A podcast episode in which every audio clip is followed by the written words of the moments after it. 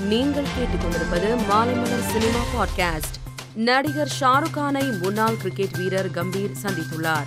இது தொடர்பான புகைப்படத்தை தனது சமூக வலைதளத்தில் பகிர்ந்துள்ள கம்பீர் ஷாருக் கான் பாலிவுட்டிற்கு மட்டும் ராஜா அல்ல அனைவர் மனதிலும் அவர் ராஜாதான்.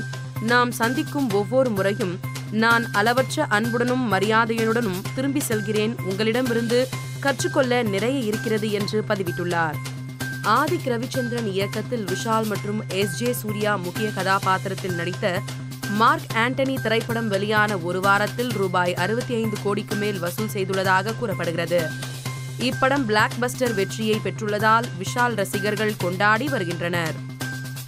நடிகர் ஹரிஷ் கல்யாண் தன் மனைவி நர்மதாவுடன் திருவண்ணாமலை அண்ணாமலையார் கோவிலில் சாமி தரிசனம் செய்துள்ளார். இது தொடர்பான புகைப்படம் சமூக வலைதளத்தில் வைரலாகி வருகிறது. கௌதம் மேனன் இயக்கத்தில் விக்ரம் நடிப்பில் மிகவும் எதிர்பார்க்கப்பட்ட துருவ நட்சத்திரம் திரைப்படம் தீபாவளி அன்று திரையரங்குகளில் வெளியாக உள்ளதாக தகவல் வெளியாகி உள்ளது. இயக்குனர் சந்து மொண்டெட்டி புதிய படம் ஒன்றை இயக்குகிறார்.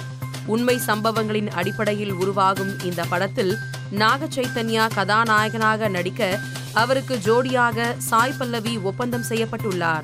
மேலும் சினிமா செய்திகளை தெரிந்து கொள்ள மாலைமலர் டாட் காமை பாருங்கள்.